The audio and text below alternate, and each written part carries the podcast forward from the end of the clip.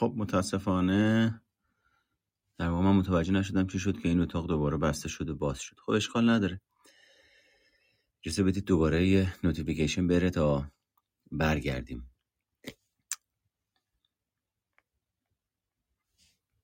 چند لحظه به من اجازه بدید. این لینک رو pin بکنم اینجا و خب این رو هم باید در نظر داشته باشیم که با توجه به فیلترینگ که این روزها بالاست. ممکنه این اتاق دفعه فیلترینگ فیلتر شکن من قطع بشه یا اتاق بسته بشه. آمادگی این رو داشته باشین. خب بله قبلا راجع به خودشیفتگی صحبت کردیم. بارها و بارها راجع به صحبت کردیم. اصلا اولین اتاقی که من تقریبا دو سال و نیم پیش اون اوایل که Clubhouse باز شده بود توش صحبت کردم و برگزارش کردیم راجع به خودشیفتگی بود. اسم اتاق از عقده حقارت تا خودشیفتگی. ما امروز می‌دونیم ریشه رفتارهای خودشیفتوار عقده های حقارت هستن. عقده های خود کمبینی هستن عقده های خود ناارزند بینی هستن و هزار جور عقده حقارت دیگه. نمی‌خوایم الان بریم سراغ ریشه یابی می‌خوایم بریم سراغ چند نوع خودشیفتگی و بعدش بریم راجع به این صحبت بکنیم که خودشیفتگی چه ارتباطی با دیکتاتور شدن داره. همه افراد خودشیفته در واقع مثل همدیگه نیستن و ما می‌تونیم خودشیفته رو به صورت کلی توی چند دستبندی قرار بدیم. بعضی از این خودشیفته ها خودشیفته های بیوجدان هستن. مشخصه بارز این افراد بیوجدان بودنشونه. یعنی هیچ وقت معیار مشخصی برای درست و غلط ندارن. این یعنی اینی که برای این دسته از افراد دنیا و ادراکشون به این شکله که قانون برای دیگران قانونه. اما اگر من بخوام یه کاری انجام بدم قانونی برای من وجود نداره. تو کمترین زمان با هر هزینه ای که ممکنه داشته باشه من باید به اون چیزی که می‌خوام برسم. به خاطر اینه که به یه نوعی این حرف صادق راجع به این دسته از خودشیفته ها که هدف وسیله رو توجیه می‌کنه. پس به خاطر همین رفاه و آسایش حال دیگران براشون موضوع بی اهمیته و در برابر مشکلاتشون خونسرد و بیتفاوتن مشکلات دیگران. وقتی با بایدها و نبایدها مشکل دارن وقتی با قوانین مشکل دارن پس در نتیجه می‌تونیم به این نتیجه برسیم که با اصول مشکل دارن. و وقتی به دستبندی اصول مراجعه می‌کنیم متوجه میشیم که با اخلاقیات مشکل دارن. چون اصول اخلاقی یعنی رعایت کردن حق و حقوق دیگران یعنی در نظر گرفتن دیگران یعنی وارد کردن دیگران نیازهاشون خواسته هاشون کمبودهاشون بیشبودهاشون به ادراک و آگاهی خودمون. اما وقتی صرفا من خودم رو می‌بینم و انتظار دارم دیگران طبق میل من عمل بکنن در واقع اونجا یه جای کار میلنگه و اوضاع خوب نیست. در حقیقت این دسته از خودشیفته ها که خودشیفته بیوجدانان استاد فریب دادن دیگرانن به راحتی دروغ میگن. اصلا باورتون نمیشه که دارن دروغ میگن. یعنی اگر تجربه نداشته باشین تجربه بالینی ها حالا به حال تجربه زندگی که همه به دست میارن تو بازار تو دانشگاه یا هر جای دیگه. اما راجع به تجربه وقتی صحبت می‌کنیم منظور من تجربه بالینیه. وقتی فرد تجربه بالینی نداشته باشه یعنی بارها و بارها با یک فرد خودشیفته یا کسایی که اختلال شخصیت دارن ارتباط نداشته باشه اساسا طوری خودشون رو نشون میدن که مخاطب باورش نمیشه که او داره دروغ میگه. یعنی با در کمال وقاحت با مهارت مثال زدنی طوری دروغ میگن که شما باورتون میشه و در واقع در تله اون آدما میفته این دسته از افراد مدام در حال فخر فروشی و تکبر ورزی که البته این 7 سبک خودشیفتگی که راجبی صحبت می‌کنیم همه ویژگی های ثابتی دارن. ولی خب یه جاهایی انگار در واقع موضوع خودشیفتگیشون متفاوت میشه. به خاطر این گاهی اوقات رفتارهای خودشیفته وارشون هم متفاوت میشه. و مسئله چیه؟ چرا دروغ میگن؟ چرا یه آدمی باید انقدر نیاز به در واقع درویی و فریب داشته باشه؟ این به خاطر اینه که با فریب دادن اطرافیانشون به خواسته هاشون می‌رسن.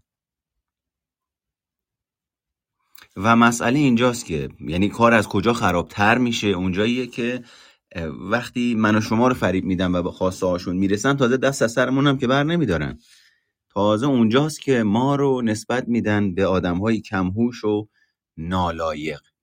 و یعنی در واقع از این آب گلالود به نفع خودشون ماهی می‌گیرند که خب پس ببین من چقدر باهوشم که تونستم طرف مقابل رو مثلا حالا کلاشو بردارم پولشو بدوزم وارد رابطه بشم ازش سوء استفاده بکنم. یا خودم رو طوری که نیستم بهش نشون بدم. و می‌بینیم که این یعنی عقده حقارت. یعنی از هر چیزی از هر شرایطی صرفا برای خود چیزی رو برداشت کردن. برای خود چیزی رو تعبیر کردن. و در نتیجه خب با این تفاصیل خیلی ساده است که ببینیم این افراد توی زندان ها یا توی مراکز ترک اعتیاد دیده میشن. چرا؟ چون اولین مسئله ای که دارن اینه که با اخلاقیات و قانون مشکل دارن. پس در نتیجه یه جاهایی به واسطه وجود این نوع خودشیفتگی ها و رفتارهای خودشیفته که انجام میدن به اصطلاح قانونهایی رو بشکنن و نادیده بگیرن که باعث گرفتاری قضایی و حقوقی بشه براشون. نوع دیگه خودشیفته خودشیفته عاشق پیش است. تمایل زیادی به اقواگری و دلربایی داره که باز دوباره می‌بینیم اقواگری و دلربایی. مشروط بر اینه که من بتونم آنچه که واقعیت خودمه رو پنهان بکنم و چیز دیگه به دیگران نشون بدم. و در واقع این خودشیفته عاشق پیشه یه روشی داره به نام منیپولیت منیپولیتر اصطلاحا دستکاری کننده است. جذاب به نظر می‌رسه و ارزشمندی هاشون به این موضوع وابسته است که حتما باید با چند نفر رابطه داشته باشن که رابطه جنسی هم جزی از این ماجراها محسوب میشه. درگیر روابط آسیبزا میشن درگیر روابط تکانشی میشن درگیر مریضی های جنسی میشن. و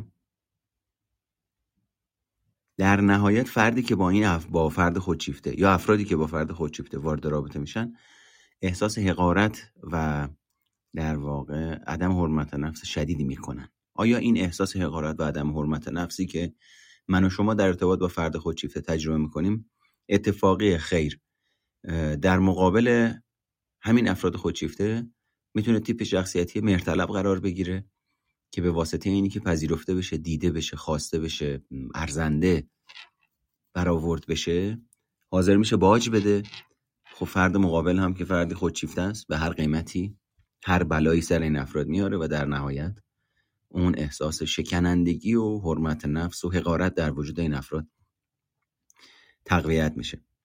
دست به رفتارهای ظالمانه می‌زنن دروغ میگن هیلگری می‌کنن پول زیاد خرج می‌کنن و تیغ طرف مقابل تیغ می‌زنن. می‌بینیم دختر یا پسر در جامعه ما افرادی وجود دارن که در واقع کارشون تیغ زدنه.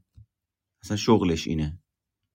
با پسر وارد رابطه بشه با دختر وارد رابطه بشه بعد برنامه ریزی بکنه نقشه بکشه منیپولیتیو کنه که در نهایت بتونه دل آدم رو ببره بعد بتونه از اون احساس عاطفی که بینشون ایجاد شده به یه نوایی برای خودش برسه. که اصطلاحا توی عامه جامعه هم بهش میگیم دونجوانن اینا یعنی تنوع طلبن. و برای جبران احساس عمیق بیکفایتیشون دیگران رو اقوام می‌کنن یا بیارزش می‌کنن. تا خودشون احساس ارزشمندی بکنن. یعنی اینا باید حتما یه کسی ضعیفتر و حقیرتر از خودشون در کنارشون باشه تا بگه من چقدر خوبم. یا اگر کسی در کنارشونه که در واقع حقیر نیست یا رشد یافته تر از خودشونه به یه تعبیری اون رو باید حقیرش بکنن تا پایین تر از خودش قرار بگیره یعنی در ادراک خودش در خودپنداره خودش. به این نتیجه برسه که او حالا ضعیفتر از منه نحیفتر از منه ناتوانتر از منه. مثلا تو حرف زدن تو پول در آوردن تو اینی که با یه نفری ارتباط بگیره و باهاش رابطه برقرار بکنه تا اینی که من احساس بکنم من خوبم. من خواستنی هستم. یه دون خطایی داریم توی خطاهای شناختی مال شناخت درمانی به نام شخصی سازی که در شخصی سازی دو نوع شخصی سازی وجود داره. من در شخصی سازی نوع یک خودم رو پایین تر از دیگران می‌بینم و دیگران رو بهتر، برتر، قویتر، با ارزشتر، لایقتر و شایسته تر از خودم ادراک می‌کنم. که ما بهش میگیم فرد عدم حرمت نفس داره. خود حقیر پنداری داره. همیشه خودش در مقابل دیگران پایین تر می‌دونه. متاسفانه در فرهنگ ما شکست نفسی محسوب میشه. این بیماری. و ارزش محسوب میشه بدبختانه. و یک نوع شخصی سازی داریم که فرد خودش رو بالاتر، برتر، بهتر، خوشتیبتر، خوشبوتر، جذابتر، پولدارتر و هزار جور تر دیگه ادراک می‌کنه نسبت به دیگران به خاطر همین یک خودپنداره یا تصویر ذهنی از خودش داره که نسبت به دیگران قویتر و لایقتره. در حقیقت هر دو این روش ها خطاست و ریشه در عقده حقارت و آسیب شخصیتی داره. چرا که اساسا من می‌تونم خودم رو با دیروز خودم مقایسه بکنم و ببینم چه توانایی هایی داشتم نداشتم امروز کجا هستم نسبت به دیروز.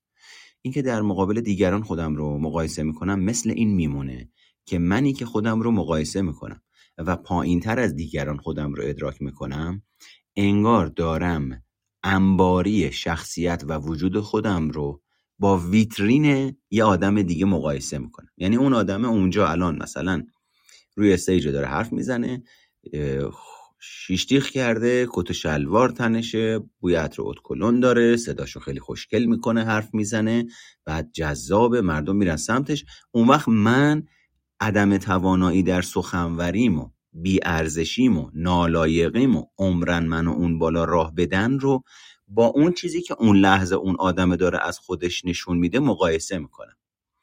و چون یا سوادشو ندارم بینششو ندارم دانششو ندارم و آسیب خوردم این رو در نظر نمی‌گیرم که این آدمه این لحظه این شکله. این آدمه یه بک توی زندگیش داره. شخصیتش ابعاد دیگه ای داره. که می‌تونه در واقع کاملا نگاه و برداشت و جمع بندی من رو از شخصیت اون تحت تاثیر خودش قرار بده. اما من که نسبت به این آگاهی ندارم او رو فقط تمام شخصیت او رو در ابعاد مختلف شخصیتش در ارتباط با کل زندگیش همون آنچه که در روی استیج داره از خودش نشون میده می‌بینم و ادراک می‌کنم. و همینطور برعکس فردی که خودش رو به اصطلاح قویتر و برتر و بهتر از دیگران تجربه می‌کنه عموما ویترین خودش رو با نقطه ضعف دیگران مقایسه می‌کنه. یعنی اساسا فردی که داریم راجع به خودشیفتگی صحبت می‌کنیم تو ویترین زندگی می‌کنه. از انباری خودش خبر نداره. اگر قرار باشه در موقعیتی قرار بگیره که بخواد بره در انباری کلا دفاع می‌کنه نقد ناپذیره فرار می‌کنه و دوست داره همه چی رنگی و اون چیزی که خودش دوست داره باشه. در نتیجه او هم ویترین خودش رو با انباری دیگران مقایسه می‌کنه و بالاتر و برتر خودش رو ادراک می‌کنه. اینجاست که ما میریم نگاه می‌کنیم می‌بینیم افراد خودشیفته در حقیقت اونایی که خودشون رو برتر می‌بینن خودشیفته های حقیر دورشون بهشون جذبن. خودشیفته های ناکام دور خودشیفته های کامروا جذبن. همون فردین بازی خودمون همون نوچه پروری خودمون. و نوع بعدی خودشیفته خودشیفته جبرانگره. در واقع خودشیفته جبرانگر کارش چیه؟ چرا از واژه جبرانگر استفاده می‌کنیم؟ چون نیاز شدیدی داره که آسیب ها یا حقارت ها یا کمبودهای گذشته زندگی خودش رو یا کمبودهای هیجانی و محرومیت های هیجانی زندگی دوران کودکیش رو جبران بکنه. هیچ اشکالی هم نداره. همه آدم ها از احساس حقارت نیرو می‌گیرن جبران می‌کنن و بلند میشن تو زندگیشون نتیجه ایجاد می‌کنن و موفقیت می‌رسن. اما مسئله فردی که خودشیفتگی داره و جبرانی عمل می‌کنه مسئلهش در میزان جبرانشه. یعنی آدم سالم از عقده حقارت نیرو می‌گیره جبران می‌کنه بعد بلند رو پاهاش را میره. بچه میگم خیلی خوب از احساس ضعف درونیش نیرو گرفت دید دیگران دارن رو پاشون را میرن مستقلن او هم دلش می‌خواست مستقل باشه. پس یواش یواش بلند شد تاتی تاتی کرد خورد زمین دوباره تا این تعادل پیدا کرد. ولی فرد جبرانگر خودشیفته جبرانگر نیروی رفتار جبرانی افراتیش رو از عقده حقارت می‌گیره. در نتیجه به خاطر اینه که وقتی یک چیزی رو به دست میاره برای مدت کوتاهی رضایت داره و دوباره بعد از گذشت گذروندن این مدت کوتاه احساس نارضایتی داره. یعنی در حقیقت یکی از ویژگی های افراد خودشیفته کمالگراییه. این یعنی چی؟ یعنی من چهار سال زمان گذاشتم. من خودشیفته جبرانگر رو چهار سال زمان گذاشتم رفتم مثلا دکترامو گرفتم تموم شده. دو هفته حالم خوبه. از زمانی که هفته دوم تموم میشه من باید دوباره یک کار دیگه ای انجام بدهم تا احساس مفید بودن و ارزشمند بودن بکنم. این یعنی من سرمایه گذاری روانشناختی، مالی، زمانی، جانی به وفور انجام میدم اما نتیجه ای که باید تجربهش بکنم از نظر روانشناختی بسیار کوتاهه. در نتیجه من محکومم به اینی که هزار جور certificate و مدرک بگیرم که حداقل تو جامعه روانشناسی تو همکارای خودمون داریم می‌بینیم. یعنی دکتراش گرفته کارشناس ارشدش گرفته هنوز یک ساعت تو اتاق مشاوره قرار نگرفته اما موقعی که میری باش صحبت می‌کنی 15 تا certificate داره. تحلیل رفتار متقابل گذرونده CBT رو گذرونده روانپویشی رو گذرونده طرحواره درمانی رو گذرونده اکتو گذرونده. درمانهای مبتنی بر شفقت و مهرورزی رو گذرونده. اما الان که بهش میگه با چند نفر صحبت کردیم میگه من هنوز اعتماد به نفس اینی که برم تو اتاق مشاوره با این نفر صحبت بکنم و ندارم. این آدما فکر می‌کنن با گرفتن مدرک و یه تیکه کاغذ و زدن به دیوار اتاقشون باعث میشن دیگران بهشون اعتبار بدن. اینا بیخبرن که اعتبار از شخصیت آدم بلند میشه. یعنی یه آدمی می‌تونه مدرک نداشته باشه اصلا دکتر نباشه سواد آنچنانی نداشته باشه اما شخصیتی داشته باشه که قابل اتکا قابل اطمینان و قابل اعتبار بخشی باشه. و این خودشیفته جبرانگر تو دنیای خیالی خودش زندگی می‌کنه. چرا؟ چون پر از عقده حقارت کمبودهای زیادی داره یا بیشبودهای زیادی داشته که حالا در واقع امروز دنبال اینه که به صورت افراطی اونا رو جبران می‌کنه دارای عزت نفس کاذبی هستن این افراد. انگار تو تئاتر دارن زندگی می‌کنن. یعنی همین چند روز پیش من داشتم با یکی از این افراد صحبت می‌کردم و مدت زیادی بود باش صحبت می‌کردم. هر طوری تلاش می‌کردم بتونم اصطلاحا یک ارتباط واقع بینانه با بخش واقعی وجود او برقرار بکنم. چون هر چه صحبت می‌کرد برخواسته از این رویا پردازی ها و تصویرها و رفتارهای جبرانگرانه افراتیش بود و به عنوان یک فردی که با واقعیت رابطه داره با من ارتباط نمی گرفت در نهایت حالا من دلم زدم به دریا یه تکنیکی رو استفاده کردم و بهش گفتم گفتم تو در دنیای رویا زندگی می‌کنی خیلی ارتباط واقع نداره. گفت می‌دونم. و من شک شده بودم. گفتم اگر می‌دونی رویاست. می‌دونی چقدر هزینه زیادی از نظر روانشناختی مالی جانی روابط داری به خودت و دیگران تحمیل می‌کنی؟ پس چرا این کارو می‌کنی؟ گفت بخاطر اینکه اینجایی که توش هستم و دوست ندارم. حداقل اون دنیایی که توش رویا پردازی می‌کنم بهتر از چیزی که اینجا هست. تازه من دوزاریم افتاد که آخ آخ آخ آخ. نگاه کن ببین این از اینکه خود واقعی یا خیشتن واقعیش رو که تحول نیافته از زخم محروم پر از ناارزنده سازی تجربه نکنه رو میاره به خودپنداری غیر واقع بینانه که سرخوش توش. میگه من دلم می‌خواد زندگیمو اینجوری سیر کنم. و اونجاست که من تازه رفتم سراغ افسوس خوردن که چه ناجور میشه. پس در نتیجه این خودشیفته جبرانگر به یه نوعی دنبال یه گوش شنوا میگرده که پرحرفی های بی اساس و بی حساب کتابش رو بهش گوش بده. کیا میشینن پای حرفش؟ اونایی که خودشونو با این فرد ناخداگاه و خداگاه مقایسه می‌کنن و در مقام پایینتر و ضعیفتر از او قرار می‌گیرن. ببین اونا دیگه چقدر در تعطیلات رسمی به سر می‌برن.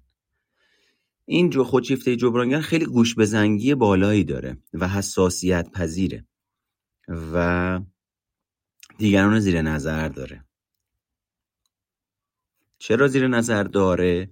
به خاطر اینی که اساسا فرد خودشیفته وقتی یک خودپنداره شکننده داره نسبت به نقد نسبت به آنچه که واقعیه واکنش پذیری بالایی از خودش نشون میده.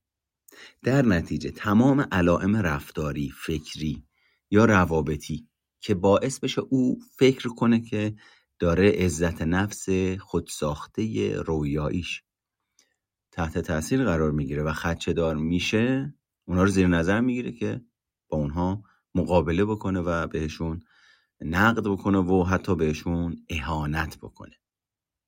یه خودشیفته داریم خودشیفته نخبه که در واقع مثل همون خودشیفته جبرانگرن ولی اغلب با تصویر ذهنی خودشون مشغولن. خودشونو بزرگ می‌دونن مهم می‌دونن اثرگذار می‌دونن خودشونو. و یک نقاب دروغین از خودشون ساختن که شباهت کمی با خیشتن واقعیشون داره.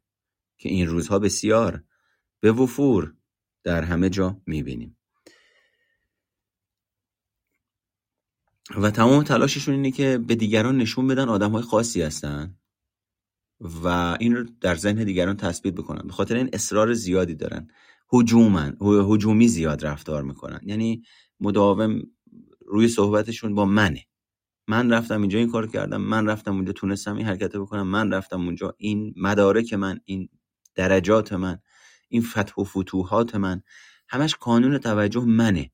چرا؟ چون توی اون سن سالی که این من ego یا self باید سالم در وجودشون شکل می‌گرفت شکل نگرفته شده یک من چند پاره ترسناک افسرده وحشت زده افسرده که حالا می‌خواد از اون فرار بکنه و یک من کاذب بزرگ قوی مسلط خود رو از خودش نشون بده.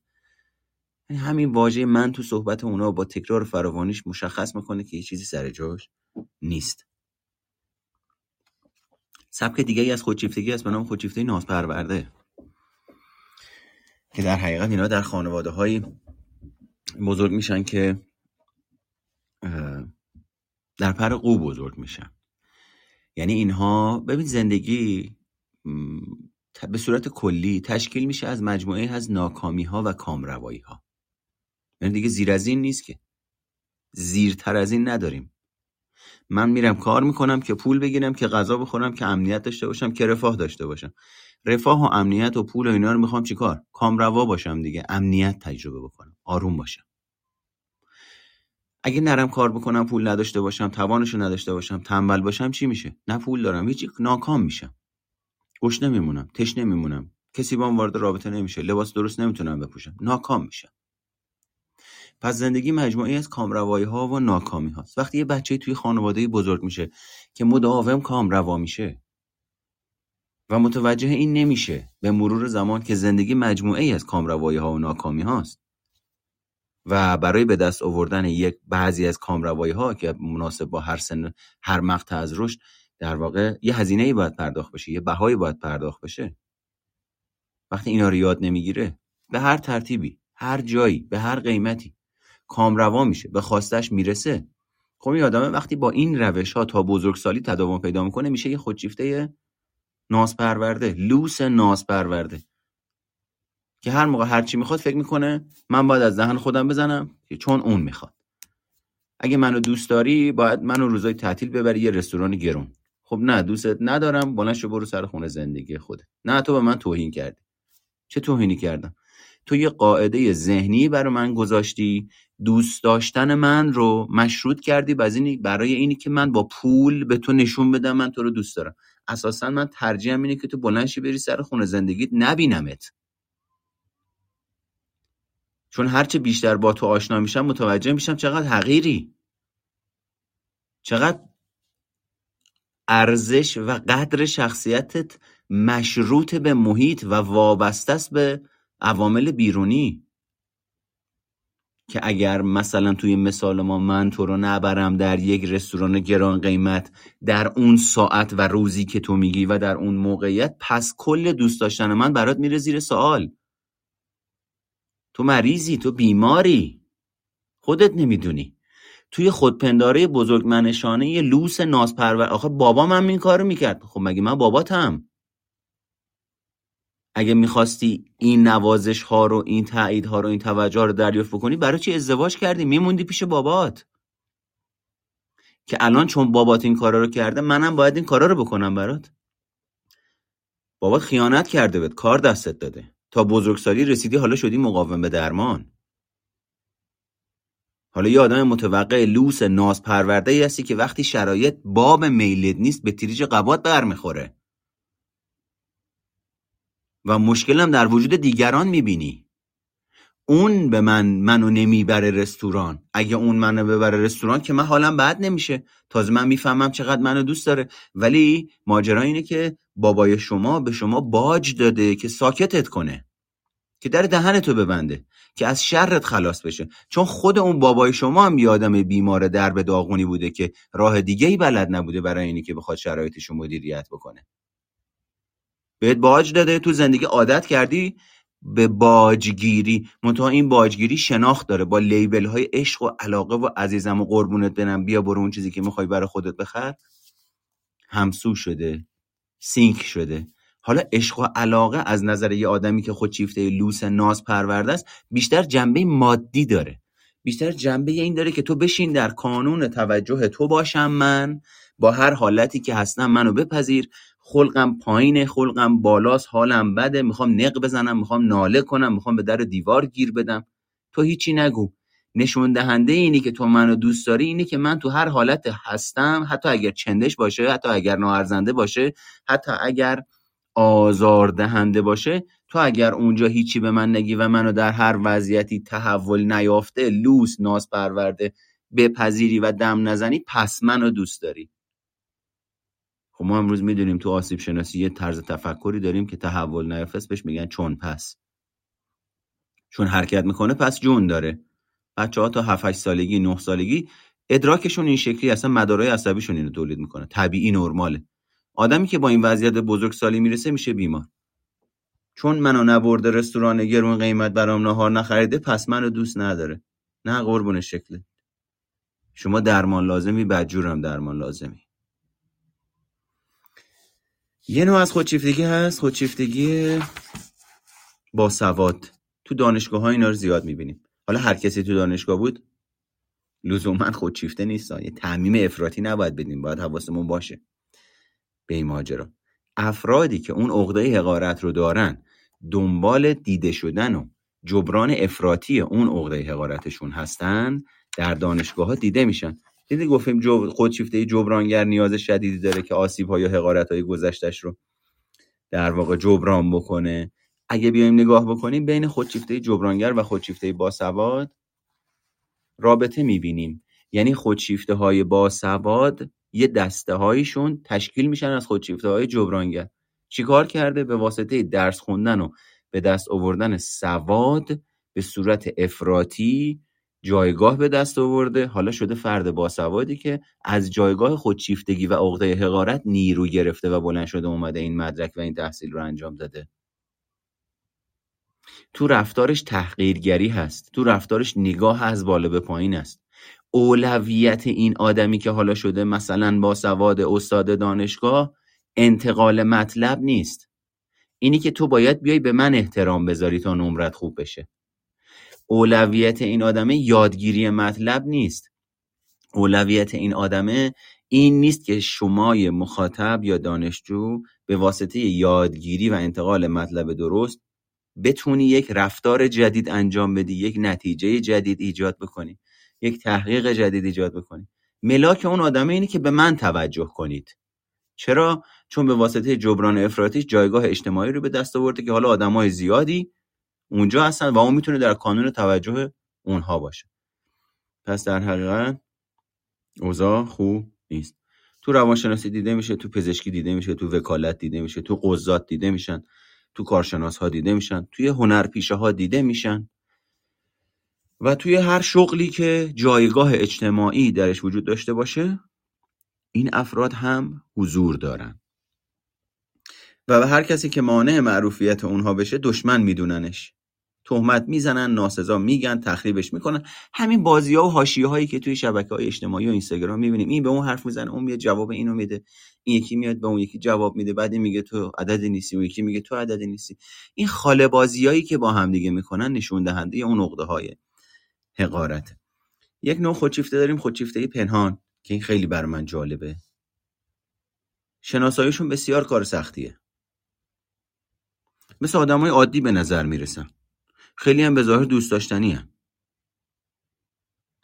اما زمانی که بخواید به این آدما نزدیک بشید و به شخصیتشون پی ببرید متوجه غرور پرتوقعی حق به جانبی و قدرت طلبی اونا میشید. موضوعی هم که تشخیص خودشیفتگی این افراد رو سخت می‌کنه شغلاییه که بهش مشغولن. یعنی چی؟ یعنی من و شما هیچ وقت فکر من که خودم هیچ وقت فکر نمی کردم تا قبل از اینه که بیام در شغل روانشناسی که افراد روانشناس معلمها پرستارها مددکارهای اجتماعی جزو افرادی باشن که خودشیفتگی پنهان داشته باشن. این افراد چیکار کردن؟ اینو جبران افراطی کردن. یعنی خودشیفتگی خودشون رو جبران افراطی کردن اومدن در جایگاهی که حالا مهر و محبت افراطی نشون میدن توجه افراطی نشون میدن. ولی نقطه ثابتش چیه؟ باز دوباره تو جایی هستن که تو کانون توجه هم می‌تونن اعمال قدرت بکنن و کنترلگری بکنن. همه خودشیفته نشدن. ببین این مسئله نگاه تعمیم افراطیه. من اینو تاکید کردم. گفتم هر کسی که میره در دانشگاه خودشیفته نیست. خودشیفته ها گرایش دارند به رفتن در دانشگاه. پس الان داریم راجع به دستبندی افراد خودشیفته صحبت می‌کنیم که در جای جای مختلف دیده میشن و راجع به افرادی که خودشیفتگی ندارن یا خودشیفتگی سالم دارن صحبت نمی‌کنیم. پس باید حواسمون باشه که ما راجع به تمام افرادی که در دانشگاه حضور دارن تمام معلم هایی که دارن درس میدن تمام مددکارها صحبت نمی کنیم راجع به افرادی صحبت می‌کنیم که خودشیفتگی دارن و به واسطه خود خودشیفتگیشون گرایش پیدا کردن به شغل معلمی به شغل روانشناسی. اونا سر جای خودش میمونه. یه نوع خودشیفته داریم خودشیفته همه چیز دان. مثل خودشیفته های باسوادن اینا هم. منتها مسئلهشون اینه که سواد ندارن. اما از توی تمام امور و مسائل نظر میدن. کارشناسی هم واسه خودشون دیگه. و در واقع انتظار دارن دیگران بشینن پای صحبتشون. انگار وظیفه دارن که به گوش همه افراد برسونن که چی درسته چی غلطه چی باید کجا باشه چی بایده چی نبایده. و مداوم اینا هم می‌خوان خودشون رو مطرح بکنن دیگه. مشکل همینجاست دیگه. یاوگوان حقیقتش. ساده یا آمیانش اینه که یاوگوان. و انتظار دارن که شما مداوم بهشون توجه بکنید. یعنی اگر دارید با این دسته از افراد میرید مسافرت در طول مسافرت یا در طول مهمونی یا در طول مثلا کافه که با هم دیگه رفتید نشستید شما از یه جایی به بعد دیگه آرزو می‌کنید منتظرید که زمان این مهمونی تموم بشه بیاید برید سراغ خونه زندگیتون. چون دیگه ول نمی‌کنه. چون دیگه از یه جایی انقدر می‌خواد با حرف زدن زیادی راجع به موضوعهای مختلف خودشو در کانون توجه شما و دیگران قرار بده که شما از اینکه مداوم بخواید به اون توجه نشون بدید خسته میشید و میرید تو نقاب و نقش اینی که دارید نشون می‌دید من چقدر دارم به تو گوش میدم ولی اصلا حواستون دیگه به او نیست. و این باعث ایجاد فرسایش روانشناختی میشه. یعنی وقتی با این افراد رابطه دارید بعد از دو ساعت سه ساعت یه روز دو روز سه روز یه هفته بعدش کلی انرژی از دست دادید. احساس افسردگی و کرختی, کرختی و در واقع بیحالی می‌کنید. وای به حال اون دسته از وای به حال خانواده این افراد که صبح تا شب کنارشونن باید با همدیگه زندگی بکنن.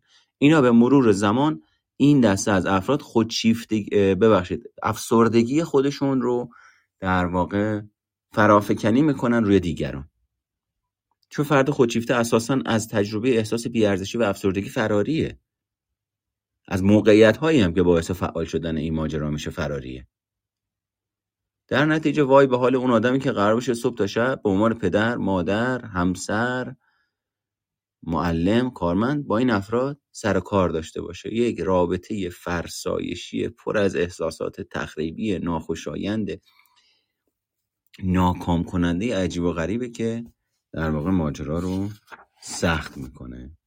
اما یه مطلبی که توی کتابی میخوندم خیلی برام جالب بود و ترجیح میدم که از خود مطلب براتون بخونم. خیلی جالبه. میگه نوعی خودشیفتگی سالم و مفید هم وجود داره که بدون اون نمی‌تونیم احساسات مثبتی رو که برای عزت نفس خود بیانگری و پیگیری علایق آرمانها و آرزوهامون ضروری هستن بروز بدیم. خودشیفتگی بهنجار برای خوشنودی و بقا ضروریه. این خودشیفتگی بهنجاره که به تمام قابلیت های خیشتن واقعی جهت میده. خودشیفتگی بهنجار در واقع باعث میشه خواسته ها و نیازهاتون رو بشناسید.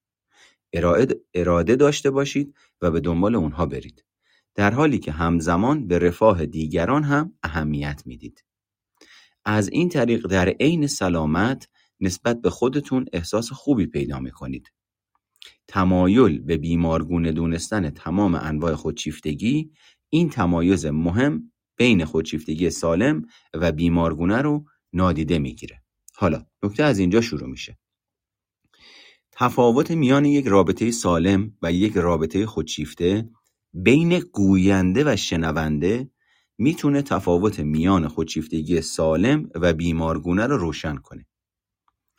افرادی که از صحبت کردن در جمع یا سخنرانی واقعا لذت می‌برن ادعا می‌کنن که این کار به اونها احساس خوبی میده. اونها به کمک بیان نظراتشون برای گروهی از افراد خیشتن واقعیشون رو تایید می‌کنن. انگیزه این افراد از این کار بیان نظرات خودشون، ایجاد هیجان و آموزش مخاطبه. منبع احساس خوب اونها مشروط به موفقیت در دستیابی به این هدف هست.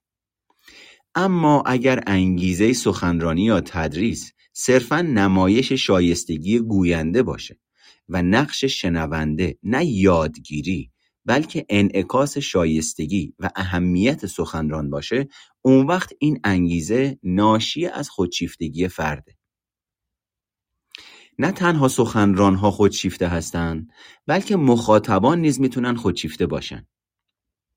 نکته مهم شرکت در یک سخنرانی یا یک کلاس جهت یادگیری و افزایش اطلاعات کار خوبیه. اما شرکت در کلاس یک استاد برجسته از اون جهت که حضور در کلاس او شایستگی شما را افزایش میده و شما از استاد انتظار دارید تا پیوستن شما به کلاس رو مایه مباهات خودش بدونه نشون از خودشیفتگی داره. پس این خیلی نکته مهمیه که ما امروز توی برنامه کلاب هاست و شبکه های اجتماعی حالا تو کلاب هاست به خاطر اینکه آنلاینه و راحت تر مبتنی بر صوته این بیشتر دیده میشه. که اساسا خیلی از اتاقها باز میشه که بریم توی بازی چه سری چه دومی عجب پایی چه استادی خواهش می‌کنم شما به ما لطف کردین تشریف آوردین اینجا. نه بابت اینی که تمرکز بر روی آموزش و انتقال دیتا و محتوای علمی و کاربردی باشه.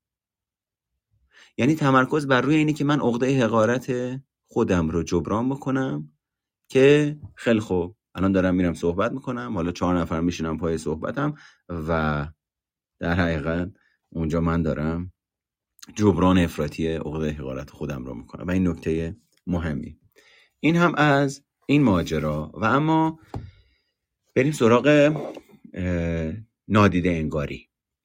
ببینم چی نوشتین توی text box. آهان خودم معلم بودم. البته من استعفا دادم به خاطر اینکه اصلا دوست نداشتم تو اون فضا باشم. به جنان راضی نمی‌شد.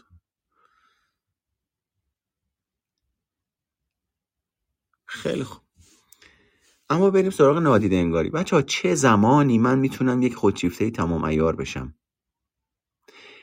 فردی که به خودشیفتگی نه صرفا هم خودشیفتگی اختلالات روانشناختی. اختلالات روابط. کمبودها و بیشبودها دوچار میشه یکی از اساسی ترین مکانیزم ها در وجودش نادیده انگاری.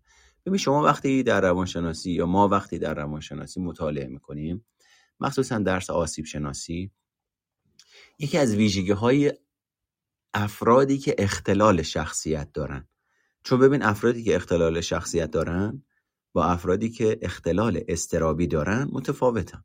مثلا یک کسی اختلال شخصیت وسواسی داره یه کسی اختلال وسواسی داره. این دوتا با هم دیگه فرق می‌کنه.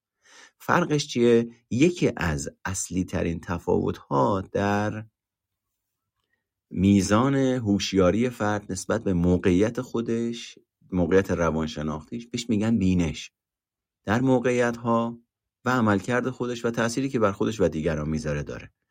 یعنی فردی که اختلال شخصیت وسواسی داره OCPD داره هیچ مشکلی با اختلالش نداره. چرا؟ چون اساسا بینشی روی مسئله نداره.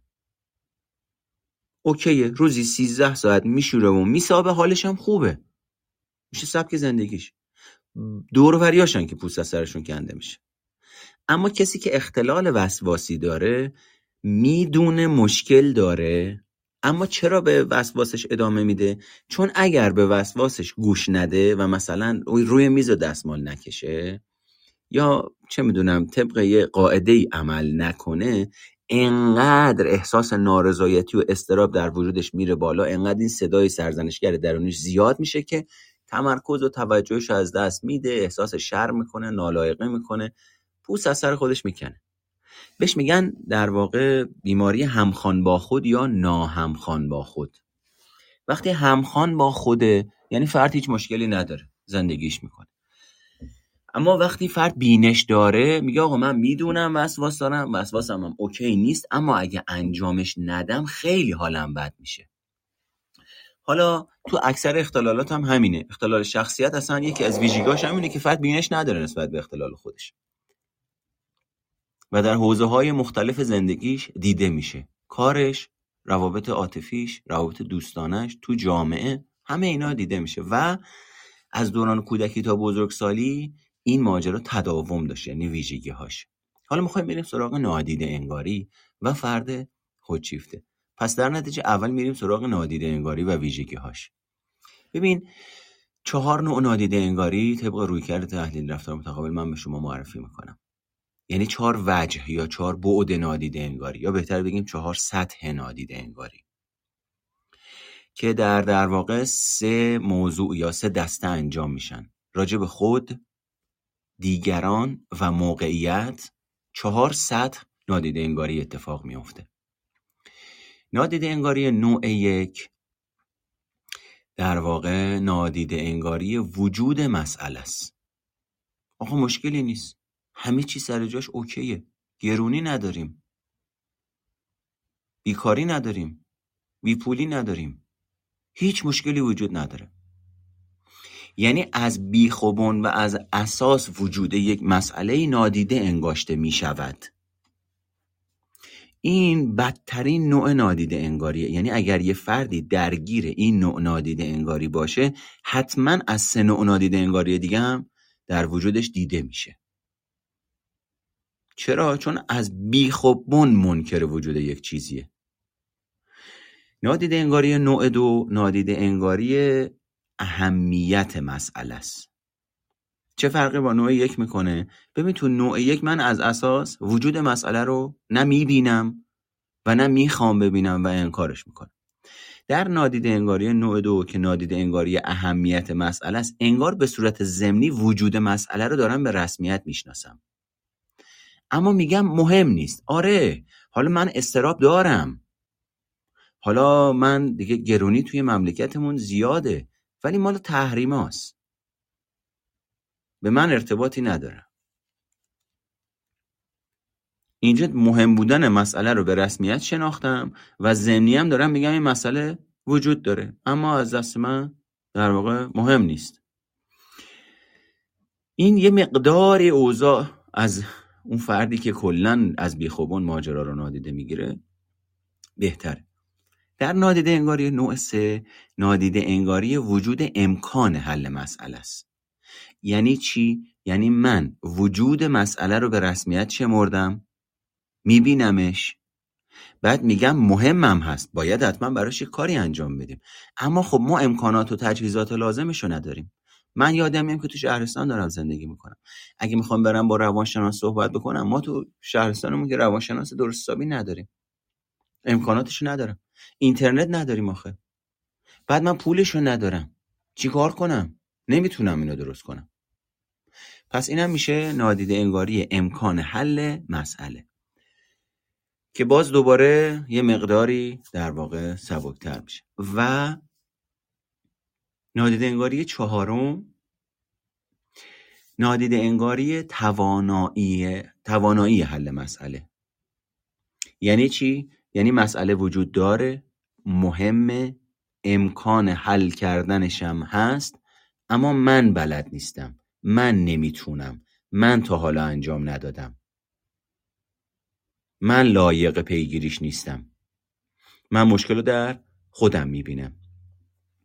این چهار نوع نادیده انگاری در واقع در وجود از یک کمیش گرفته اول صحبتم توی اتاق اشاره کردم که اتاق قطع شد دوباره باز شد. منظورمون همین بود که ببین همه ما توی حوزه های مختلف زندگیمون با میزان مختلف با فراوانی مختلف نادیده انگاری می‌کنیم. مثلا انسان موجودی نادیده انگار. از نظر فیزیکی از نظر بدنی هم که نگاه بکنیم من وقتی می‌خوام سمت چپم رو نگاه بکنم نمی‌تونم سمت راستم رو همزمان ببینم. باید سمت راستم رو نادیده بگیرم و چشمامو بچرخونم به سمت چپ تا اون رو ببینم. خیلی خوب. این سالمه. اما مشکل اینجاست که در واقع نادیده انگاری وقتی به روش های تکراری و در حوزه های مشخص انجام میشه و در طول زمان مشخص انجام میشه و منجر به نتایج ناسالم میشه خب دیگه ناسالمه دیگه. ببین مثلا فرض بکنید در این خانواده ای که پدر خود چیفته است مشکل مشکلش چیه؟ مشکلش اینه که همیشه مشکل رو در وجود دیگران می‌بینه. چرا؟ چون خود چیفته است دیگه. من خوبم دیگه. همیشه من تو ویترینم. همیشه اوضاع اوکیه. اگه مشکلی هست مال شما هست اگه ناراحتی می‌تونی بری. اگر کمبودی داری مشکل توه. تو بلد نیستی اینو حل و فصلش بکنی. تو بلد نیستی به بابات احترام بذاری. به خاطر اینه که تو بلد نیستی به بابات احترام بذاری الان مشکل ما اینه. یعنی هیچ وقت مشکل رو در خودش جویا نمیشه چون یکی از مکانیزماش فرافکنی رو دیگرانه. یعنی مشکلاتش رو در دیگران می‌بینه. و نسبت به اینم آگاهی نداره ها. اینجوری نیست که آگاهانه این کار انجام بده. در نتیجه به مرور زمان به واسطه این طلبکار بودن و حق به جانب بودن عموما شرایطی ایجاد نمیشه که فرد خودشیفته با دیگران همدلی بکنه. عموما فرد خودشیفته در شرایطی قرار نمی‌گیره که دست پایین رو بگیره. عموما در شرایطی قرار نمی‌گیره که فلواقع واقع بینانه شرایط رو بسنجه و بتونه سهم خودش رو ببینه متوجه بشه چه حرفی با چه لحنی راجع به چه موضوعی به چه کسی داره می‌زنه و چه اثری در وجود او داره می‌ذاره. اصلا تعطیله. چرا؟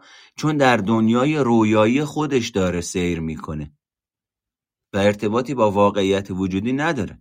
از اونجایی که ضعیف در نشون دادن همدلی با دیگران اساسا نمی‌تونه درک بکنه زنش بچهش که 20 سال 30 سال 40 سال دارن با هم زندگی می‌کنن چقدر حالش ازش به هم می‌خوره.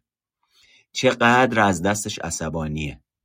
چقدر پر از ناکامیه. چرا؟ چون همیشه حق با اونه. چون همیشه اون داره درست میگه.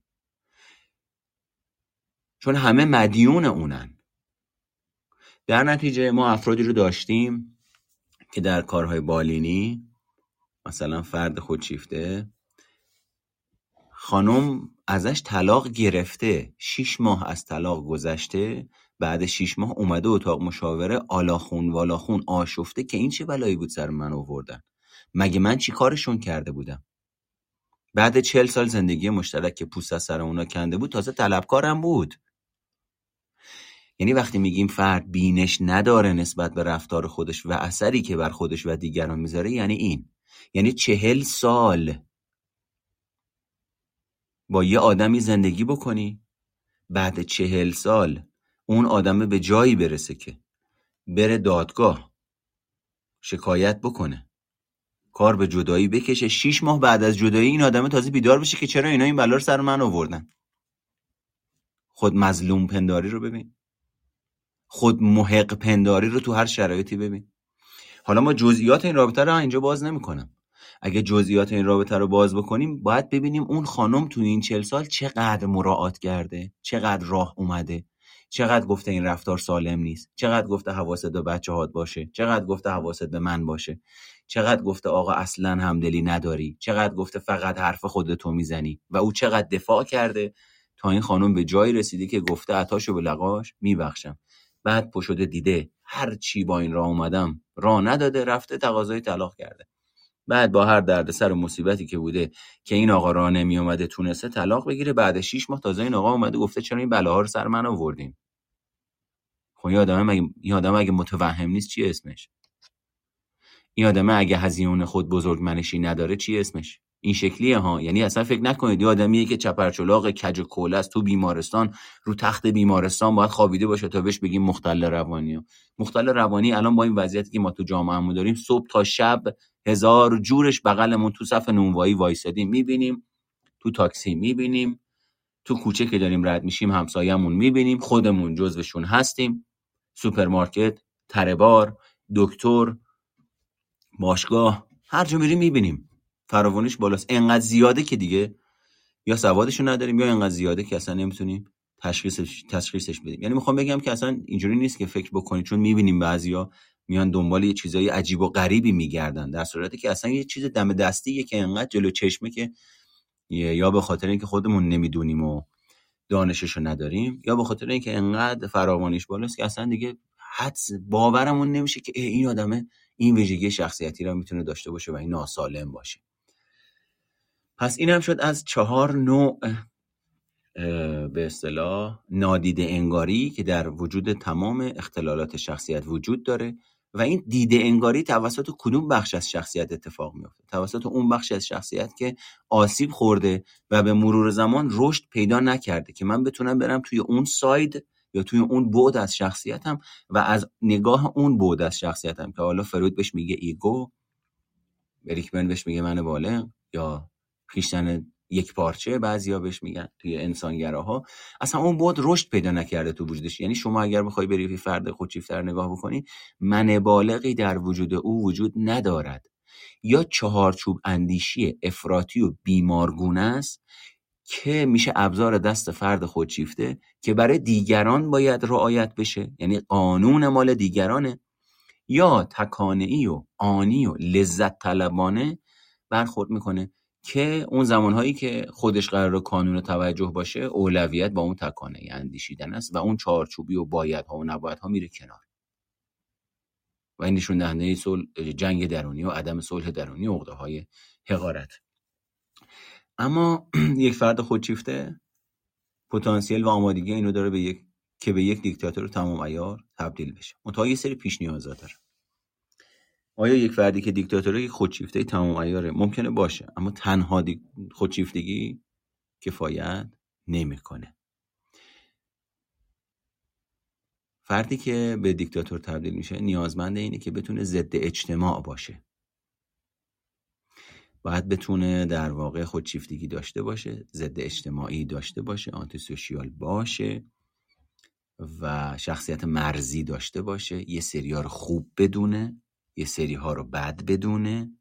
اونهایی که خوب می‌دونه رو جزو فالوورای خودش بدونه. اونهایی که بد می‌دونه رو اصلا جزو آدم حساب نمی‌کنه. پس در نتیجه با اونها هر جور دلش بخواد رفتار می‌کنه. و اونهایی هم که خوب می‌دونه باز دوباره اونها هم مشروطن. یعنی اونها باید طبق میلش عمل بکنن تا در واقع پذیرفته بشن توسط اون. پس در نتیجه پیش یکی از پیش نیازهای اینی که یک فردی به دیکتاتور تبدیل بشه اینه که باید خودشیفته باشه باید آنتی سوشیال باشه ضد اجتماع باشه و شخصیت مرزی داشته باشه. و ما خیلی جالبه می‌بینیم که وقتی نوروسایکولوژی می‌خونیم می‌بینیم این افراد از نظر مغزی نقص عضو دارن. یعنی بخش پیش پیشانی مغزشون یا همون بخشی که مسئول تولید ایگوه یا شخصیت بزرگسال سالمه از نظر حجم مغز حجم کوچکتری دارن. نه همشون. افرادی هستند که در واقع از نظر عضوی یا مغزی مشکل دارن. بعضی هم هستند که نه مغزشون سالمه انقدر توی روابط آشفته و درگیر و در واقع آسیب زننده از دوران کودکی تا بزرگسالی قرار گرفتن که این اتفاق براشون میفته و این مسائل رو تجربه می‌کنن. و خب وقتی ما می‌بینیم یک فردی در واقع دیکتاتور میشه اون دسته از آدم هایی که خوب ادراک میشن موقع که اونا رو نگاه می‌کنیم می‌بینیم اون افراد درونشون اونها هم پر از خودشیفتن پر از شخصیت مرزی پر از آنتی سوشیال و ضد اجتماع هستن و اینا دور هم دیگه جمع میشن تا مسائل دیگه ای شکل بگیره. خب اینم از این. امیدوارم که این اتاق آگاهی این اتاق به شما کمک بکنه که در واقع یک مقداری مقداری با تر و فکر شده تر عمل بکنید یا بتونه به شما نگاهی بده که تشخیص بدید. اما باید حواستون باشه که اون چی که اینجا راجع به صحبت می‌کنیم به هیچ عنوان جنبه درمانی و بالینی نداره. یعنی تشخیصی که اگر شما بتونید بدید با این آگاهی باید باشه که در واقع تشخیص بالینی نیست. شما نمی‌تونید به نفر بگید خودشیفته نمی‌تونید به نفر بگید مهرطلب. نمی‌تونید به نفر بگید ضد اجتماع. چرا؟ چون این یک تعمیم افراتیه و ما اصلا در کره زمین فردی نداریم که خودشیفته یک کامل باشه. یعنی چی؟ یعنی شخصیت ابعاد مختلفی داره که فردی که خودشیفته وار رفتار می‌کنه بیشتر ابعاد شخصیتیش رو خودشیفتگی در بر گرفته. اما این به این معنی نیست که احساس نداره مهر و محبت نداره. و ابعاد دیگه شخصیت نداره و با یه لیبل و یه برچسب بخوایم شخصیت افراد رو تقلیل بدیم. کاهش بدیم. این خیلی خطاست. پس در نتیجه منی که با شما دارم صحبت می‌کنم میزانی از خودشیفتگی دارم میزانی از مهرطلبی دارم میزانی از کمالگرایی دارم میزانی از نیاز دارم میزانی از حقارت دارم میزانی از عقده حقارت دارم. میزانی از کامروایی و ناکامی رو تو زندگیم تجربه می‌کنم. یعنی یک پکیج هستیم. به هیچ عنوان جایز نیست با لیبل های تقلیل گرایانه بگم احمق و ببین. یعنی شخصیت، هویت و فیزیک یک آدم رو به واسطه به کار بردن یک لیبل تقلیل بدم و بخوام تحقیرش بکنم. این خطاست. میزان در زندگی خیلی مهمه. پس حواستون باشه که شما در جایگاهی نیستید اگر روانشناس نیستید که بخواید تشخیص بدید فقط صرفا بابت اینی که بتونید با تکیه بر این اطلاعات از خودتون مراقبت بکنید. و این مراقبت با مراجعه کردن به یک فرد درمانگر و مشورت کردن با او می‌تونه جنبه تخصصی تر به خودش بگیره منظمتر مشخصتر و روشنتر بشه. بسیار عالی. ممنونم از شما. اگه سوالی دارید می‌تونید بپرسید. اگرم نه که اتاق رو ببندیم. یا توی text box یا می‌تونید دست بلند بکنید تشریف بیاریم بالا.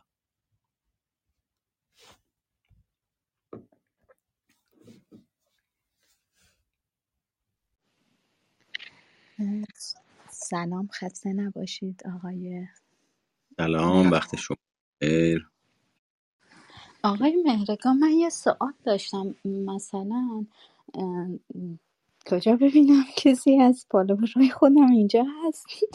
چون نمی‌خوام مسئله شخصی بفهمن. من یه خواهر دوقلو دارم. خیلی ما دوتا با هم دیگه از همه لحاظ متفاوتیم. یعنی از هر جنبه ای که بگین ما با همدیگه متفاوتیم. علایق سلایق اخلاق رفتار همه اینها با همدیگه متفاوتیم. و این خصوصیات افراد خودشیفته رو که شما الان گفتید من اینو توی مثلا خواهرم دیدم. خب به خاطر همین من می‌خوام بگم که میگن که دوقلوها خیلی از لحاظ ژنتیکی خیلی به هم شبیهن خیلی از لحاظ رفتاری اخلاقی نمی‌دونم خیلی با هم شبیهن و پس چرا این همه تضاد هست بین من و خواهرم؟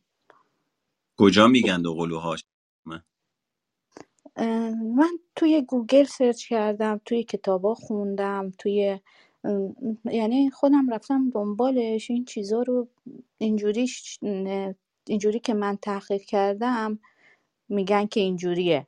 بعد مثلا اینجوری نه طبق چیزی که من می‌دونم اینجوری نیست. اتفاقا دو قلوها می‌تونن زمین تا آسمون با هم فرق کنن. بسته به ژنشون کروموزوماشون داره. یه بخشیش البته یعنی ژنتیکیش خلق و خویش. حالا ما باید بیم تاثیر محیط آموزش رسانه خانواده پدر مادر برخوردی که اونا کردن در نظر بگیریم از طرفی. ژنتیک رو که در نظر می‌گیریم خلق و خو رو که در نظر می‌گیریم در کنارش تاثیر محیط خود اینا هست در نظر می‌گیریم. برداشت خود شخص هم از موقعیت باید در نظر بگیریم.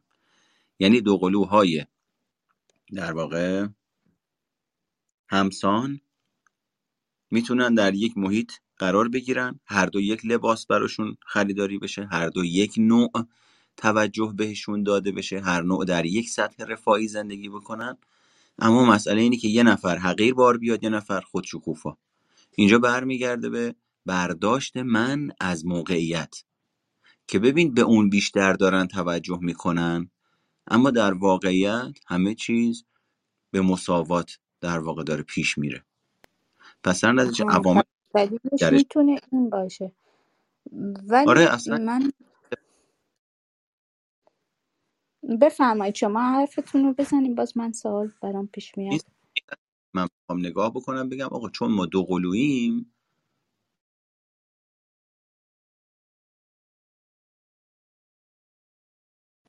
اینه که بگیم من چون اه، ببخشید تلفنم زنگ خورد چون دو قلوییم پس چرا اون مثلا این ویژگی رو داره من ندارم؟ اصلا اینجوری نیست.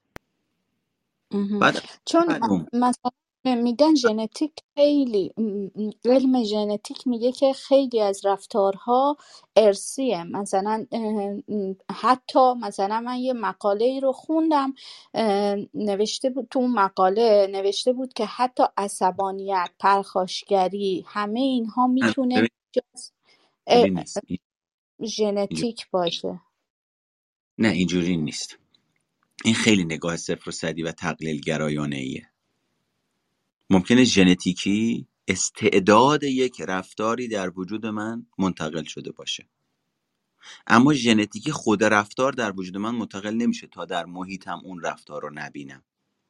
یعنی من می‌تونم استعداد واکنش پذیری یا پرخاشگری رو از لحاظ ژنتیکی داشته باشم اما توی محیط توی جامعه توی خانواده بزرگ بشم و بمیرم که اساسا این استعداد من هیچ وقت فعال نشه.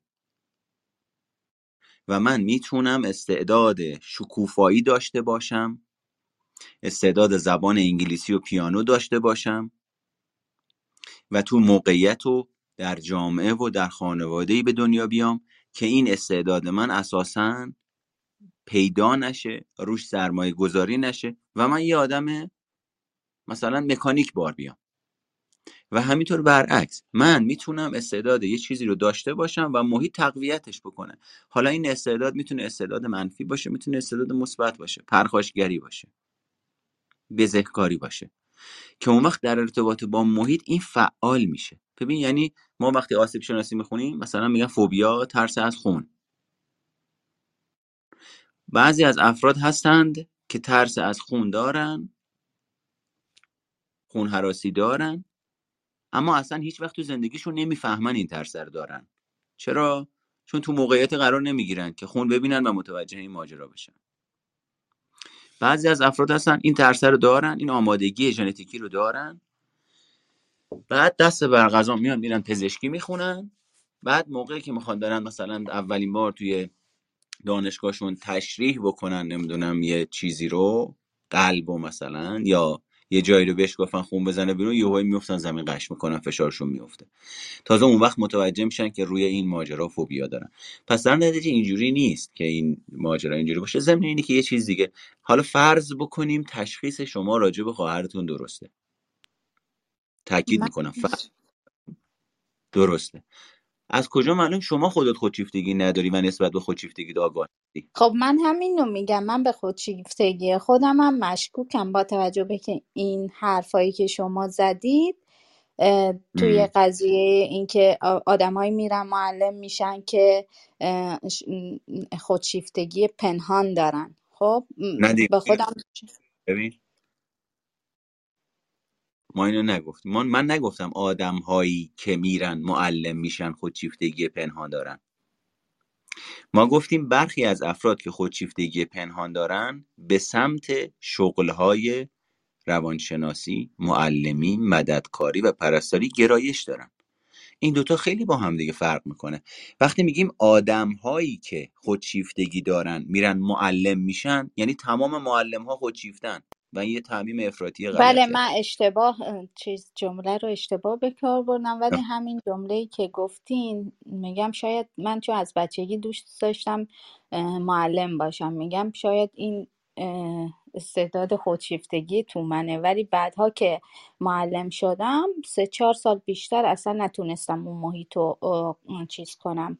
بپذیرم. با اینکه توجه ها به من بود دوست, دوست داشتم بچه ها منو تدریسم و همه چیز منو دوست داشتم. ولی چون توی محیطی بودم که مجبور بودم دروغ بگم یا اون واقعیت ها رو نگم یا کار باشم اونی که خودم هستم نباشم اون شغل رو گذاشتم کنار. یعنی بخواد فقط به صرف اینکه چون خودم نیستم شغل رو گذاشتم کنار نه به خاطر مسئله دیگه ای که حالا شرایط دیگه ای باشه.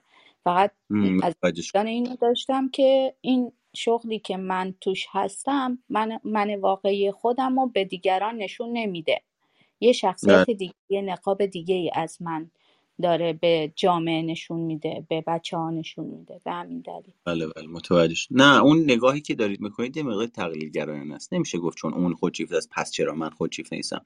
این مثل همون مکانیزم چون پسی میمونه که توی صحبت هم اول روم گفتم. چون اون خودشیفته است و ما دو قلو هستیم پس منم باید خودشیفته باشم. نه این اصلا این روابطی که با هم دیگه متغیرهای روانشناختی دارن اصلا انقدر صفر و صدی نیست. خیلی پیچیده تر از این ماجرا هاست.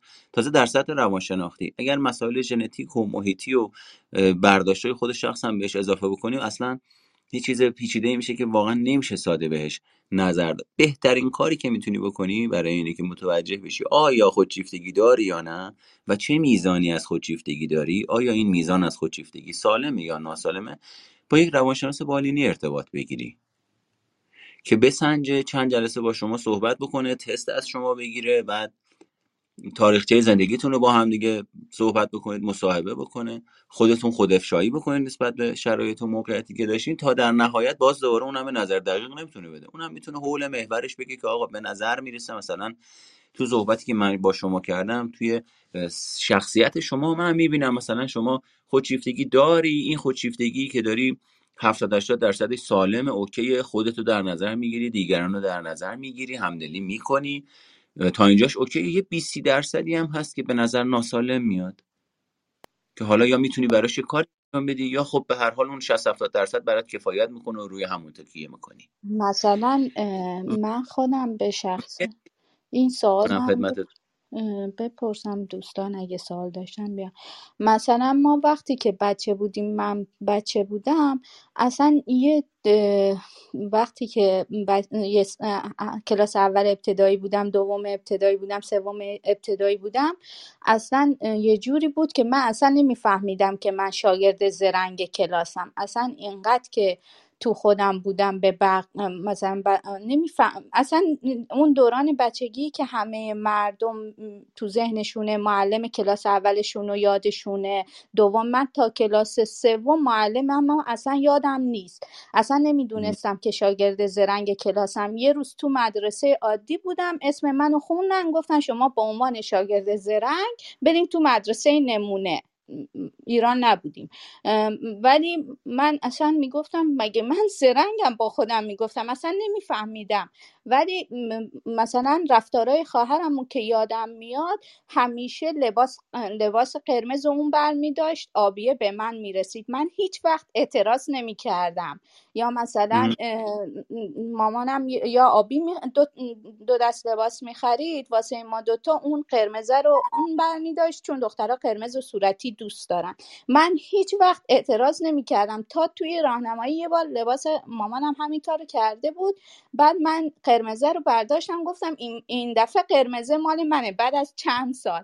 بعد بعد مامانم گفت داره به خواهرم گفت داره تو همیشه قرمزا صورتی ها رو برمیداری. این دفعه مال اینه تازه فهمیدم که من اصلا حتی تو این زمینه هم نمیفهمیدم که قرمزه قشنگتر صورتیه مثلا قشنگتر یابیه هرچی به من می‌دادن یا اصلا احساس نمی کردم که در حق من داره مثلا اجحاف میشه. این احساسایی که دیگران داشت مثلا خواهرم داشت من این احساسا رو هیچ کدوم نداشتم. راحت مثلا زندگیمون می‌کردم. مثلا یه بچه بیتفاوت. مثلا یه بچه بودم که اصلا برام کارتون نگاه کردن اهمیت نداشت. مثلا همه بچه ها می‌رفتن پای تلویزیون. من اصلا دوست نداشتم کارتون نگاه کنم. می‌رفتم پای صحبت های بزرگترا. به همین خاطر مثلا میگم که که من یه سری چیزای آنورمالی توی بچگیم داشتم که اصلا با بچه ها سنخیتی نداشتم. همین که من اصلا یادم نمیاد معلمم کی بوده نمی‌دونم ما شاگرد زرنگی بودم یا نه. از سوم به بعد میفهمیدم زرنگم. ولی اول و دوم اصلا نمیفهمیدم زرنگم. اینو مدرسه به من گفت که تو شاگرد زرنگی بیا برو تو کلاس سوم نمونه بشین. به همین خاطر میگم که اصلا خودم هم خودم رو نمی‌شناسم. باید حتما برم پیش یه به قول شما روانشناس بالینی که بتونم بدونم که من اصلا چه جور موجودی هستم چه اختلالاتی دارم. متوجه مرسی. شدم. ببین خواهش می‌کنم. اول که خوش آمد میگم خدمت دکتر حسنی و دکتر تاری. اه، چیزی که داشتی الان راجبی صحبت می‌کردی و به نظرم اومد اگر بخوام اگه داشتیم طرحواره درمانی با هم کار می‌کردیم یه اثراتی از طرحواره محرومیت هیجانی من دارم می‌بینم. یعنی یعنی چی؟ ببین برمیگرده به همون مقایسه. یعنی الان مداوم داشتی خودتو با خواهرت مقایسه می‌کردی.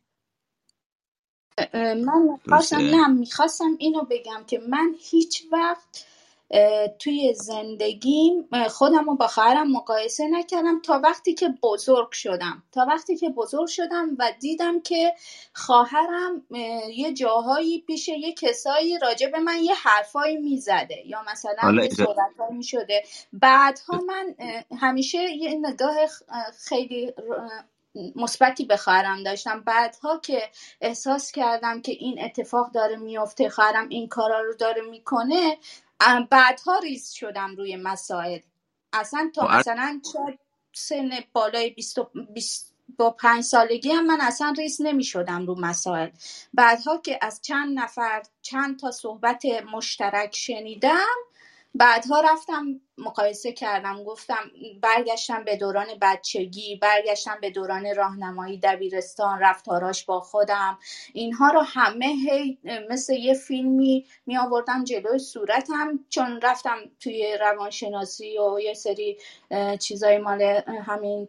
چیزای روانشناسا پادکست ها اینا رو گوش دادم هی این رفتارا رو می آوردم توی صورتم مقایسه می کردم جلوی خودم بعد تازه مثلا این تلنگر شده بود که چرا مثلا یه حرف مشترک رو چند نفر می‌زنن؟ چرا مثلا اینجوری با من رفتار کرده چرا اینجوری شده چرا خیلی اتفاقات افتاده. بعدها من افتادم توی مقام مقایسه وگرنه قبلش اصلا توی مقام مقایسه هم خودم رو قرار نمی‌دادم. اصلا خودم رو در ح... یعنی احساس می‌کردم این خیلی از من خفن اصلا مقایسه نمی‌کردم خودم رو با ببین ببین من همین الان دارم عرضم همینه. میگی وقتی احساس می‌کردم از من خیلی خفن تره یعنی من پایین ترم او بالاتره. آره دقیقا اینجوری بوده. یعنی من اصلا در مقام مقایسه خودم رو قرار نمی‌دادم. ببین اول که اینجا اتاق مشاوره نیست. ما نمی‌خوایم باز بکنیم مسائل رو زیاد. دوم که یه جاهایی یهوی گازشو می‌گیری میری. خب حواست به این موضوع باشه. برداشت من و تعبیر من از صحبت تو اینه. که قبلا هم مقایسه می‌کردی. منتها نسبت بهش آگاه نبودی. از یه جایی به بعد آگاهی پیدا کردی که این مقایسه رو نسبت بهش بینش پیدا کردی. و بعد برات اهمیت پیدا کرده. یعنی ببین نادیده انگاری که توضیح دادم همینجا اتفاق میفته اما نه به معنای اینی که تو اختلال شخصیت داری چون اول صحبت هم گفتم همه ما میزانی از نادیده انگاری در سطح مختلف رو تجربه می‌کنیم. پس در نتیجه اگر بخوایم تحلیلی ماجرا رو نگاه بکنیم بهتر اینجوری نگاهش بکنیم که من در قبل به صورت ناخودآگاه بدون اینکه بینش داشته باشم او رو بالاتر و بهتر ارزیابی می‌کردم. خودم رو حالا ضعیفتر و پایینتر ارزیابی می‌کردم. بعد به واسطه اینی که سنم زیاد شد اطلاعات روانشناسی به واسطه پادکست و روانشناس و سرچ و کتاب زیادتر شد متوجه شدم که یه سری چیزا سر جاش نیست و تازه اونجا اومدم مقایده است به مقایسه خودآگاهانه تری زدم. چقدر نزدیکیم به هم دیگه؟ خیلی. آها خیلی خوب. پس در نتیجه می‌بینی خطاهای شناختی متاسفانه اون چیزیه که طوری گریبان ما رو می‌گیره زبان زمانی به ما منتقل داده شدن که من و شما هوشیاری و قدرت تصمیم و انتخاب و تشخیص اینکه آنچه که دارم الگو برداری می‌کنم. آنچه که از پدرم و مادرم دارم یادش می‌گیرم سالم یا ناسالمه رو نداریم. همه رو به صورت یک پارچه الگو برداری می‌کنیم و در سطح ناخود آگاه و اتوماتیک در بزرگسالی شروع می‌کنه کار کردن. این یعنی من در بزرگسالی تصور می‌کنم دارم درست عمل می‌کنم. در صورتی که این امکان وجود داره که کاملا دارم به صورت خطا عمل می‌کنم. اولین چیزی که به توصیه می‌کنم اینه که اطلاعاتت رو در ارتباط با یک فرد که تخصص داره راجع به خطاهای شناختیت ببر بالا. چرا نمیگم بخون راجبشون چون الگوی خطا از لحاظ فکری هیجانی و رفتاری در وجود من و تو غالب میشه. وقتی این الگوها در وجود من و تو غالب میشه ادراک ما رو تحت تاثیر قرار میده. پس یعنی من با یک الگوی فعال خطا می‌تونم بشینم پای کتاب و راجع به خطاهای شناختی مطالعه بکنم. و این دیتای کتاب راجع به خطاهای شناختی از فیلتر خطای شناختی فعال در وجود من که ادراکم و تحت تاثیر قرار داده رد بشه و تحریف بشه. اون وقت من برداشت شخصی ناکامل و غلط و خطای خودم رو اون وقت از اون ماجرا می‌کنم. پس این خیلی مهمه که همون جوری که این خطا در ارتباط با فرد دیگه ای من دیدمش شنیدمش الگو برداریش کردم و به من منتقل شده الان هم در ارتباط با یک فرد دیگه دیده بشه دیتکت بشه شناسایی بشه. و درش تغییری ایجاد بشه. اون بهترین نوع عمل کرد و اثر, کرد، اثر رو داره به نظر من.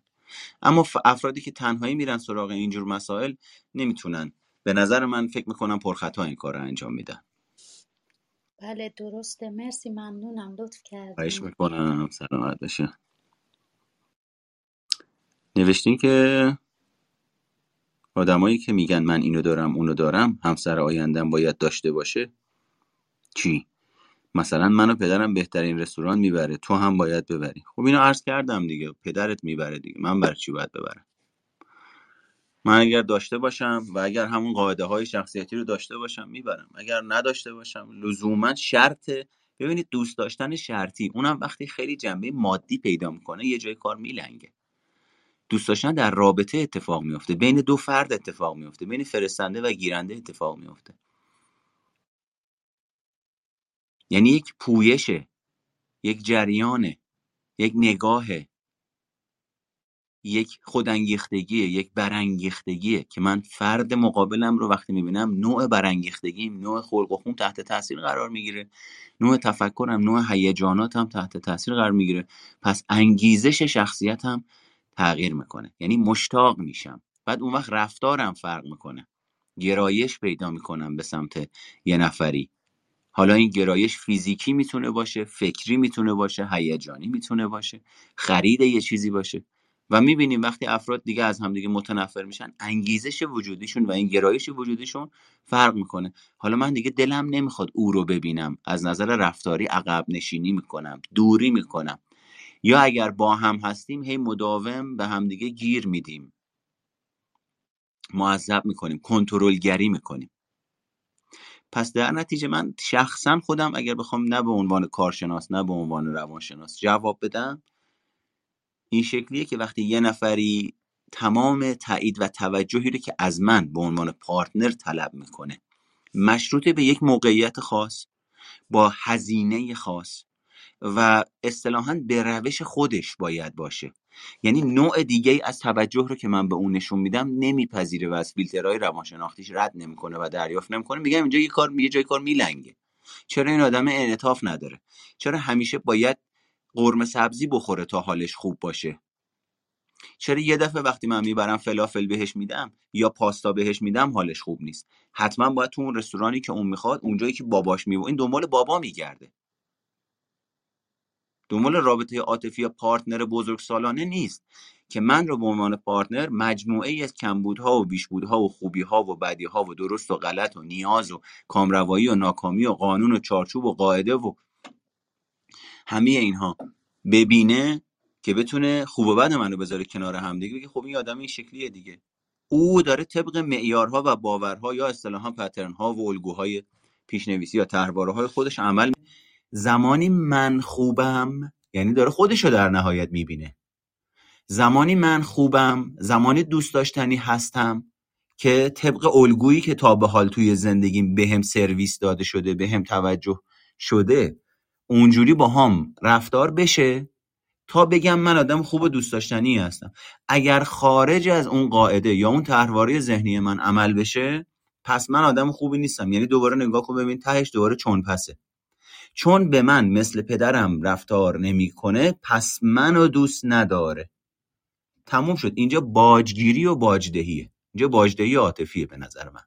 حالا باید اینم توجه بکنیم که الان نمی‌دونیم داریم راجع به کی حرف می‌زنیم. یعنی داریم صحبت فرضی می‌کنیم و تو روانشناسی اساسا صحبت فرضی از نظر من خطاست.